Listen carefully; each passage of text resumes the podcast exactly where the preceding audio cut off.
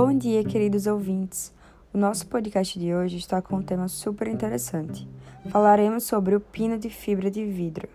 Qual é o seu conceito? Sua composição? Suas vantagens e desvantagens?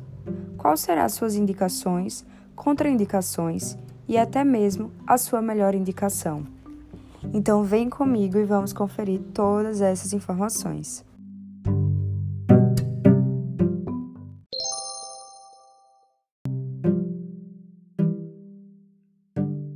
Vamos entender um pouco mais sobre o conceito de pino de fibra de vidro. Ele é uma estrutura formada por filamentos de fibra de vidro condensados que formam um único corpo sólido, resistente e biocompatível com o dente. Em resumo, a função desse elemento é dar estrutura e resistência à parte visível do dente, que usamos para mastigar. Além disso, ele faz a ligação entre a raiz e a coroa. A sua composição ela consiste em 42% de fibra de vidro longitudinais unidirecionais, levando a uma coloração favorável, 29% de matriz bis GMA para envolver as fibras e 29% de partículas inorgânicas. Nas vantagens, nós encontramos que ele é um produto pré-fabricado, o que dispensa a etapa de moldagem para confecção em laboratório de um pino, ou seja, ele dá uma rapidez no tratamento. Para uma boa cimentação e boa retenção, não é necessário que o pino seja muito longo.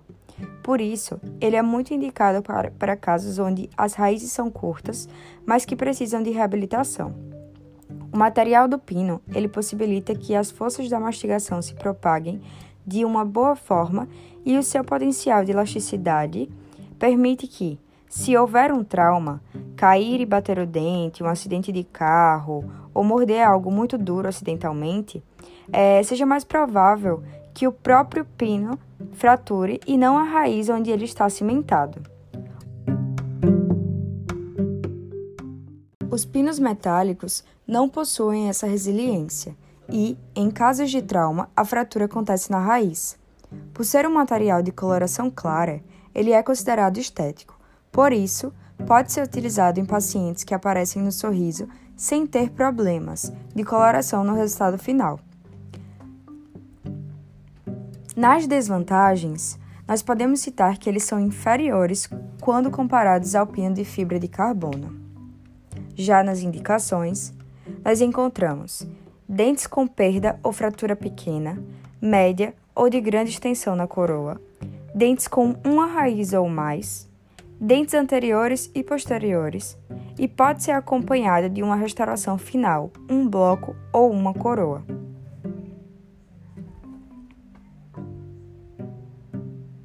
Nas contraindicações, encontramos raiz com canal não tratado ou que necessita de retratamento, canal que está contaminado, raiz fraturada, raiz extremamente curta, raiz com muita perda óssea ou raiz muito destruída por cárie. Agora chegamos na melhor parte, a melhor indicação clínica. Nela, nós podemos falar que dentes com 2 milímetros de remanescente coronário. Para a realização desse podcast, foram encontradas informações no artigo Estudo comparativo entre pino de fibra de vidro e pino metálico fundido, uma revisão de literatura publicado em 2018 na revista Multidisciplinar e de Psicologia.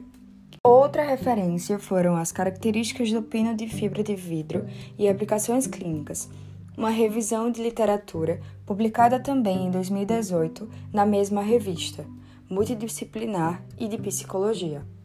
E é isso, queridos ouvintes, ficamos por aqui. Foi incrível passar essa informação para vocês. Até a próxima!